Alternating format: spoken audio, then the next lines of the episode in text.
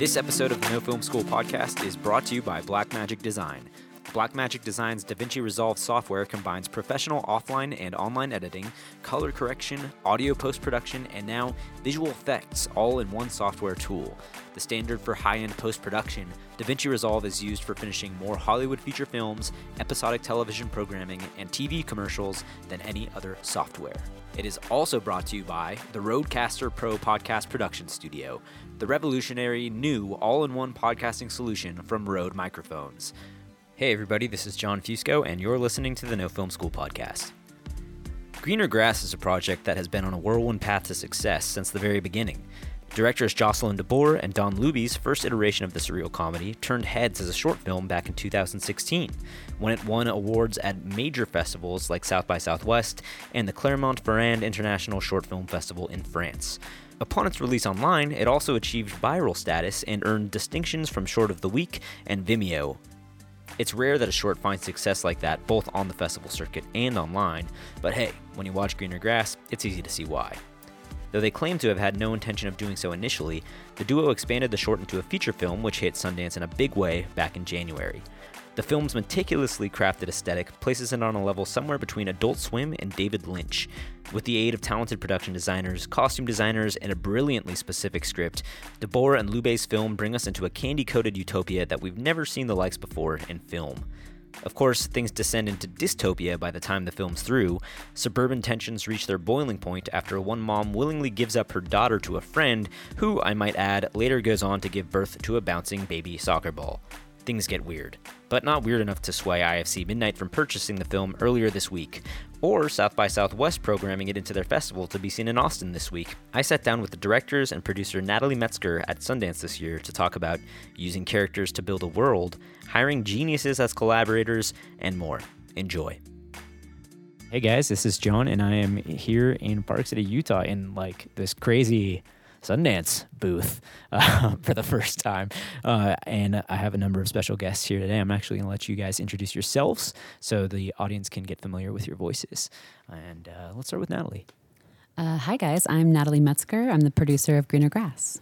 Uh, hello, I'm Jocelyn DeBoer. I'm a, a co writer, co director, and um, actor in Greener Grass. Yes, and I'm Dawn Luebbe. I am also a co director, co writer, and actor in Greener Grass. So I'm just going to start and ask how did you two meet? Oh, thanks for asking. because it's a great, I mean, this kind of collaboration I feel like is very unique um, to be able to share a mind to produce uh, this kind of work. So we feel it. so lucky that we found each other. T- truly, we were put on a house team t- together at the Upright Citizens Brigade Theater in New York. Hey, cool. Yeah, so that's that was, we met. Yeah, maybe back in 2011 or so. Mm and uh, yeah, the rest is history. what is the rest, if you don't mind what is the rest? Well, we both moved out to LA. Okay. I moved out in fall of 2014, and Dawn was about a, a, year later, and we were the only two people from our team mm. there, and we were like, we should do something together, and that's when we made Greener Grass the short, mm. summer of 2015.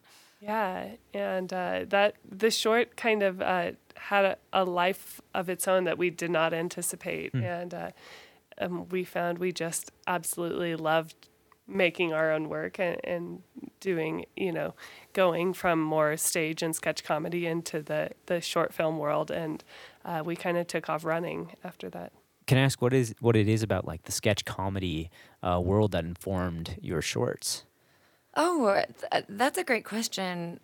You know, obviously, we do everything about the way we write and do everything is our education at UCB. I feel like there's so much mm. of that.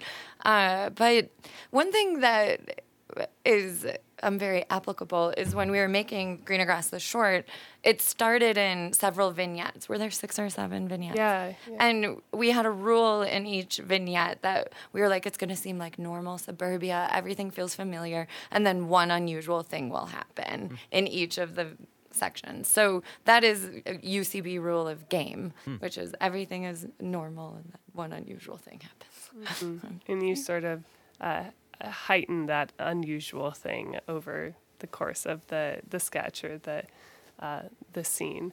Yeah. And I would say also Dawn and I have a rule with writing where uh, we do nothing weird for weird's sake. Like every single thing, every little detail, we want to make sure that it's grounded in the themes of the movie and there's a deliberate reason for it. And I want to say that might be from UCB also, not weird for weird's sake. yeah, Yeah. somehow rooted in reality uh, or, you know, in one of our lives In- or, or someone's experience. Or in the reality you guys created, which is like a very strange reality. Yeah, but there's logic to it, Yes. and we, we that's very important to us. Verisimilitude. Yes. yes. you heard that word. Uh, so uh, then you know you made this short, and uh, it is now being expanded into the feature, Greener Grass. Uh, what was that process like, taking the short to the feature? It was something we never expected to do. Okay. Yeah, we had no intention at all of making a, feature version. It's funny, we kind of um, we made the short and then kind of made other shorts and worked on other projects, and we kind of just were kept being drawn back to the world of greener grass. We just we love it, and we'd sort of uh, see things that we we would say, "Oh, that is so greener grass," or we meet a, a woman at the supermarket and be like, "That woman is so greener grass," or on a plane, and um, and same with as, as the short kind of uh, had some exposure, people would come to us and say, "This thing happened to me. It was so greener grass," and we kind of just got excited by that and wanted to return to the world, and that's when we decided to make the feature. Was there anything? Uh, what sort of benchmarks with the short sort of helped you to be able to be in the position to make this feature? Um, did you guys got like a short of the week distinction? Yeah, uh, truly festivals were the biggest thing. So we, Dawn and I, after making the short, we didn't know a lot about the film festival world, and we Googled the top ten short film festivals in the world, Oh. and number one was Clermont-Ferrand in France, and so we applied to it, and we got in. Wow. Which was an incredible stroke of luck and career changing for Yeah. us because we we went for the entire festival and if anyone makes a short film, try to go there. There's no better place to be because they it's such a collaborative environment. The filmmakers all see each other's films and it's like being at summer camp and short films are king there. There's Yeah. nothing else. Yes, I mean the the amount of the audiences that would line up around the block to see short films were insane, and you'd play your short film for hundreds and thousands of people, and yeah, because there were no features, it was just you were celebrated in a way that you are not at any other festival. No, and Dawn and I were actors in our short film, and there were barely any other actors there because I don't know if in Europe it's not as star driven with short films or something. But we walked around like the Beatles. Like everybody was like so excited to meet us and wanted to know if we had braces and if we throw up every time we eat or no. uh, but so it- that was that was very much for us like, oh, this is exciting. We want to keep doing this. Uh, and then we went to South by next. That was our US premiere, which was also career changing more uh, in that we started, you know, getting recognition from in, in the US, LA, I would say, um, from people who are like, oh, these two write and make their own stuff. And we won an award at South by, which was, uh, you know, incredible. and so, yeah, I would say those were the biggies for us.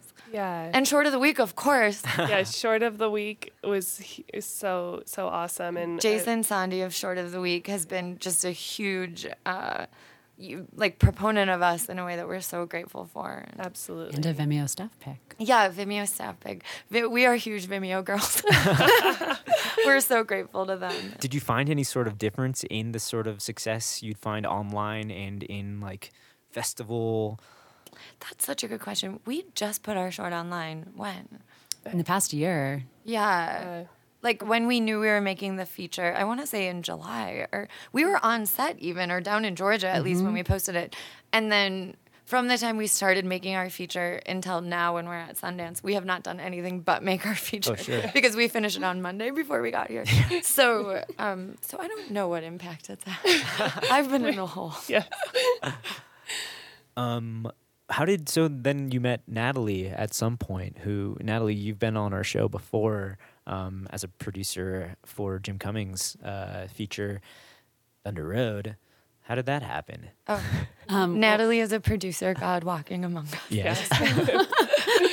Um, yeah, well, what's funny about that is that I met the girls through Jim. Okay. Um, so they had all met each other, um, I think at South by, right? Yeah. Yeah, Greener Grass, the short, was in competition with Thunder Road. okay. Um, and so when they were they were getting ready to do their first um, uh, time directing a short, The Arrival, and they um, yeah they were looking out for different producers, and Jim was like, "Oh, you should talk to Natalie," and we met and pretty much immediately clicked, and so um, I produced that short film for them, um, which is also on Short of the Week if people want to go check it out. Um, and then when the feature came up, it was just like we wanted to work together again. Can you guys talk a little bit about um, how having a I mean like a production company behind you, um, and I mean I know you were in Thunder Road and like working together on each other's projects is valuable for a filmmaker. Yes, absolutely. Uh, to us, community is everything. That it was so important to us to work with the people we've come up with and the people we admire. And yeah, I loved that about Thunder Road. It, the film was filled with directors, strangely, as actors. and, and it truly is people Jim has picked up along the way, including myself. And uh, our film is the same. It's uh, we cast almost everyone that we knew or had been admiring and coming up with, and uh, same with crew. Yeah. Lowell, who shot our film, also shot Thunder Road, and we're just Dawn and I are like golden retrievers. We're so loyal. Like we we work with people once, and we're like we don't want to work with anyone. we love these people, so it's a really nice community. Can we jump back to your guys' creative process, just as collaborators, you two? Um, what is it? What was it like actually writing together, and then also on set? Like, how did you direct together? We spend like 80 hours a week together for every week for the past four years. So we are slowly becoming the same person. And um, it's so funny when I don't know that this is the most productive way of writing, but we sit, both of us, in front of one computer screen and Jocelyn usually types out the, the first draft and we'll. But we improvise well, so much of yeah, it. Like, banter back and forth, improvising, and um, Jocelyn will type, and then I'll kind of take the computer, and we say Dawn gets her comb out and she fixes all my grammar problems. Just kidding. Jocelyn's way better at grammar. No, and yeah, we kind of bang out draft after draft after draft like that. We do it a lot of rewrites. But the biggest thing that um, is so valuable to me, I know, is when I try to write by myself, I get very fixated on, you know, one stage direction, one line of dialogue, and I'll do it over and over and over. I'm like, oh, I just am the slowest writer. But when I have Dawn with me, it's it, we know when things are hitting right away because we're both laughing. And then we're like oh this works or we're not laughing. And then it's like let's change this one thing. Now we're laughing. This works. And it's just that immediate gratification and test in a way that uh, we're for people who are both as slow as we are sometimes when we work separately we actually write quite fast together Yeah. which is really really cool and invaluable for me Me too. And yeah, that immediate sounding board is probably Yeah. just like very clutch. yeah Yeah. and like our boyfriends and Dawn's husband will attest to it's we are laughing while we're working together and if it's quiet we're ordering lunch like it's not good like nothing we're not being productive so that's our barometer So then, how does that translate on set when you guys are co-directing together? the laugh test also eh, applies Yes, definitely. Wait, and that's often looking at our grips, looking at Natalie. Are they laughing? Good, but yeah, co-directing is something that we we both have only directed for film with each other, so it's hmm. it's very natural to us. But we do get a lot of questions about it because we we realize that it is sometimes it is a weird thing. It is. Yeah, we our mentality is that we want to be a two-headed monsters. Yeah. we say. Uh, we want people to be able to come to us and get one opinion. And we've both worked as actors on set with, co-directors where it can be kind of confusing, which is stressful. And so we have a rule, which maybe also is back uh, a shout back to the UCB, uh, yes anding improv in general, which is like we'll always support each other, and if we ever don't agree, that'll be a whisper or like a trip to the bathroom. like, And I think what we do as much as possible is do every everything we can in prep like pre-pro. Yes. We extensively shot list with our DP with Lowell in this case and we talk about costumes just the two of us at length before we meet with our costume designer. We we try and be going into any meeting, any shoot day exactly on the same page so that any kind of difference of opinion we have already gotten ahead of. Mm-hmm. Yeah, I mean, even actors' intentions. We go through. Obviously, we're both actors, but we go through and score the scenes. We'll be like in the makeup chair for what we're shooting and talking about what the child's intention is, line by line. This is how I'm imagining I want it to be. Is that how you see it? Yes. So that's really important. How would you say uh, acting has informed your directing career? You know what gift actors have is we've been on more sets than most directors have because directors often I mean of course they come up PAing but then they they are on their own sets all the time and we get to observe how everyone else works which is nice and then take what we like and bring it back to our sets. Yeah, absolutely. This podcast is brought to you by the Rodecaster Pro Podcast Production Studio, the revolutionary all in one podcasting solution from Rode Microphones. With its four Class A microphone inputs, eight sound pads to trigger music and effects, the ability to stream phone calls seamlessly, Bluetooth and USB connectivity for easy audio streaming, and so much more, it is truly professional podcasting made easy. Simply plug in your microphone, turn up your faders, and hit record. This podcast is also brought to you by Blackmagic Design. Blackmagic Design has grown rapidly to become one of the world's leading innovators and manufacturers of creative video technology. The company's philosophy is refreshing and simple to help true creativity blossom by allowing the highest quality video to be affordable to everyone. Its products include the world's highest quality video editing products, digital film cameras, color correctors, live production switchers, and a host of other hardware for the feature film, post production, and television broadcast industries. The Pocket Cinema Camera 4K is Blackmagic Design's new next generation 4K handheld camera. It comes with dual native ISO with an amazing up to 25,600 ISO for incredible light performance, a full 4 thirds HDR sensor, and 13 stops of dynamic range. It also comes with both ProRes or RAW recording to internal SD UHS 2 and CFast cards, or even external USB C drives, eliminating the need for expensive external recorders. And then also, you were talking about these details. Um, you know, when I mentioned verisimilitude, and there's so many details in this film, um, just like small, little, hilarious things. When are those things that you discover uh, on set, or are those things that you discover beforehand when you're writing? Like, for example, when you know the kid is flossing. Yeah. just like yeah there's so many it's it's such a combination Yeah. uh, I, w- I would like to think our script is full of little fun details but the the smartest thing we did with greener grass is hire geniuses to work for with us and uh, our uh, production designer Lee Poindexter, she is so responsible for so many of the fun details. Our art director Kristen Gibbler, uh, but our costumer eh, really elevated the project enormously. Lauren Oppelt. Yeah, that's Yeah. Lauren Oppelt who sewed Rick Rack onto every fabric thing that exists in the movie.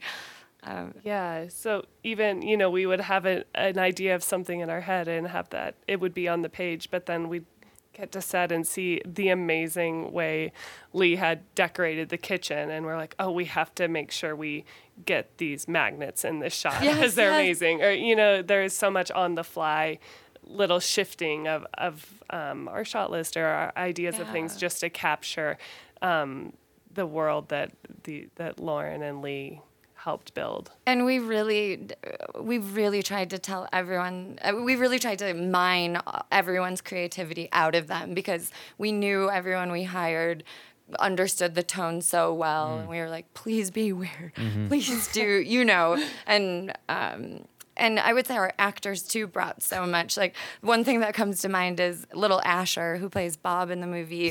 I think he was seven when we were shooting, seven or eight. He he's making a corn husk doll at one point, which is in the script. But he did this really weird thing, which was make a corn husk doll baby that he strung onto the corn husk doll. So it's this very creepy thing. And of course, mothers and babies is such a theme in our movie. And he did that himself, and that was a great little detail too. How do you communicate that tone, like initially to your collaborators? Like, how, how are you able to know that these people are on the same wavelength as you? the script is your best tool initially because they come into the meeting having read that. We also had the short film, which helps. Yeah, But the feature is a bit of a different tone than the short, so the script. Um, Natalie, maybe you could answer how you. Yeah, I mean, I think just like from like uh, watching all these meetings happen and the initial um, just kind of chats that uh, they had with all the creative um, people, it the girls come in with such a clear voice um, and such a clear tone, even just with how how they talk about things and and and how they interact with each other. That it pretty much it's you kind of come in feeling that vibe. Um, and it was very clear to us who fit that vibe and who didn't. Um, and so, you know, like there's there's so many, you know, amazingly talented costume designers, there's so many amazingly talented production designers. But like when we met with Lee, it was like it was done. I mean, she she talked about I think in her our, our initial meeting about how she used to um, shave her poodles and save the fur to sew them um, a, a poodle fur sweater, um, and and pretty much I think after that the girls were like we yes. were like, we want to her. We, we don't need to know any other information. You're like, that's so greener grass. Lee was Yes. terrific too. Yes, exactly. Lee brought in an entire folder of the most colorful boards for us too. I think she had gotten the script the night before and had stayed up and had I think eleven different sheets of the, these are what I see like the things in the homes and these are how I see the school looking and this and that. And we used those boards. They were in my set binder. I was carrying them around all the time, like the color palette, everything. So that is something that a lot of the production designers we met with didn't bring in anything visual, and I would say that really set her mm. apart too. Mm. Mm-hmm. It was really helpful to us. Yeah. like, oh, she gets it. Well, that's a mm-hmm. Good tip for aspiring production designers Yeah. right there. Um, so when you guys are building this crazy world, like what are your when you were first initially going into it, what were your main like focal points in building a world? Does that is that a, does that question make sense? Yeah. Do you mean once we move into production or when we were writing? Even even like yeah, writing or pre-production, like did you know that you it seems like costume design came on and you were like, "Oh wow, this could really set the environment for our film." Yeah. What are some other like just parts of production that you knew beforehand that were going to help to aid this world of your film? I mean, you're right on with with the aesthetic. That was from the beginning. I mean, we had lengthy costume descriptions Yeah. in, in our script. We very much wanted it to be a timeless suburbia and also nothing that screamed modern, no flat screen TVs, no um, you know, modern smartphones. That's what they're called. Yeah. and um, and also um, yeah, we we wanted we to communicate the color palette, and um, we also wanted it to feel very anywhere America. Um, so those were sort of the very large uh, themes that we we communicated to people across the board for music and and everything. Yeah. And then just every, the characters' point of views. I, I would say like their need to be polite all the time. Them the way they pick up their identity from everyone around them as opposed to within themselves. The the different things like that really came from uh, Dawn and I can just spend hours and hours talking about people we've known throughout our lives, especially the two of us grew up as uh, Midwestern middle children. and so, though Don's from Nebraska, I'm from a suburb of Chicago, we had definitely different experiences, but we love uh, just brainstorming and finding, like, oh, this thing is so right for our world, and this Yeah. personality trait, this insecurity. yeah. Yeah, it's interesting how much personality actually of your characters helps to build the world that you guys made. I've never really like the psychology of it all. That's so much of what the story is. Yeah. Yeah. Cool. Well, Thanks for saying that. Yeah, no, no problem. It's it's I've just never, you know, like every time I do these podcasts, I'm learning something new about how people get a like a footstep into the world that they're trying to create. So, you know, to look at it from the inside out is a very I think interest as an aesthetic is a very interesting way to think about things. Um, so just to wrap up things here, uh, I'm going to ask each of you to. uh, You've given me advice on this before because I ask everyone the same question. But um, if you had any advice for aspiring filmmakers trying to get to Sundance or the place in Paris that you guys went to, Clermont-Ferrand. Everyone go. Go to Clermont Clermont-Ferrand. what would it be? Um, and let's start with Dawn this time. Oh, okay. Uh, haven't had time to think this through. Putting you on the spot. Yes. I guess I I think for for so long I, I felt very um, scared to to direct something, to make something, uh, and even write because I thought, well, that's not what my background is in. That's not what my experience is in. But like I think give yourself permission to to figure it out along the way. And if you have a strong idea and, and excitement behind it, and also if you are feel like you don't want to do it alone, find a partner. like truly, I my productivity skyrocketed the second I found someone that who found the same things funny as I did, who held me accountable. And so that is the best thing that happened to me, truly, is finding a partner. yeah, I, I ditto to that for sure for me. Uh, I'll just piggyback onto that too. I think, I, I think I always wanted to direct ever since I was a, a kid, really. Uh, but same thing. My background was acting, and I think one of the biggest barriers for me was the technical part of it because I didn't go to film school, and I I love movies, but I wouldn't call myself a cinephile in the way that some directors that you meet are and I I was worried about you know not knowing about lenses really and how do you shot list and things like that and when Dawn and I made our first two short films, we hired our friends to, who are directors to direct them, and we got to observe how they do it. And that was so valuable because we were like, oh, we can do this. Like, we can see shots in our head and then describe them once we learned the language, which truly we learned from Googling. We read books and, you know, had directors send us their shot lists and we studied them. But it's what I want to say is all those kind of things you learn on the fly as you're doing it because you have to, and it becomes the language that you use. And don't be scared because you didn't go to film school. I mean, we love that advice here. Natalie, has anything changed? Um, I, I I was trying to think of what I said with Thunder Road, and I honestly can't remember. But the the first thing that popped into my head was um, find your tribe, like to to you know I, I I talk about the relationship, especially with producers and directors, as being a marriage. Like it, it really is like like I consider myself like the midwife and like the director or directors in this case are like having the baby and I'm trying to help facilitate this birth. This is like a very apt and meta message. and it's like traumatizing and joyful and like all these amazing things together, you know. And then and then you have this product that you're all so proud of together. Um, but yeah, but you know, like find find people, other filmmakers that you just admire and like love being around and want to work with, and like and then it, it, it then it becomes fun. Then then it's, it's it's not a job. It's not like something that you're like trucking through. It's just like you're excited to to work every day. You're excited to see like what the other person's going to come up with, um, and they help make you better, and you help make them better. And it's just this like wonderful thing. So like find your tribe, find find the people that you really vibe with, and um, you'll end up creating great things. Well, great, guys. Thank you so much for joining us today. And uh, have a great rest of your Sundance. Oh, Thanks. thank you. We're luck so with happy to be here. Yeah. Talk to you later. Okay, Thank bye-bye. you. Bye. Thanks for listening. If you like what you heard, please subscribe to the No Film School podcast on whatever podcast platform you're using. Go ahead and leave us a rating, let us know how we're doing. And of course, tune in every Monday for interview podcasts just like this. We're at South by Southwest right now, picking up a whole bunch more for the next 10 weeks. We're going to have people like Nick Kroll, uh, Ty Sheridan, Will Forte, John Fusco, not me, but another John Fusco. I am John Fusco.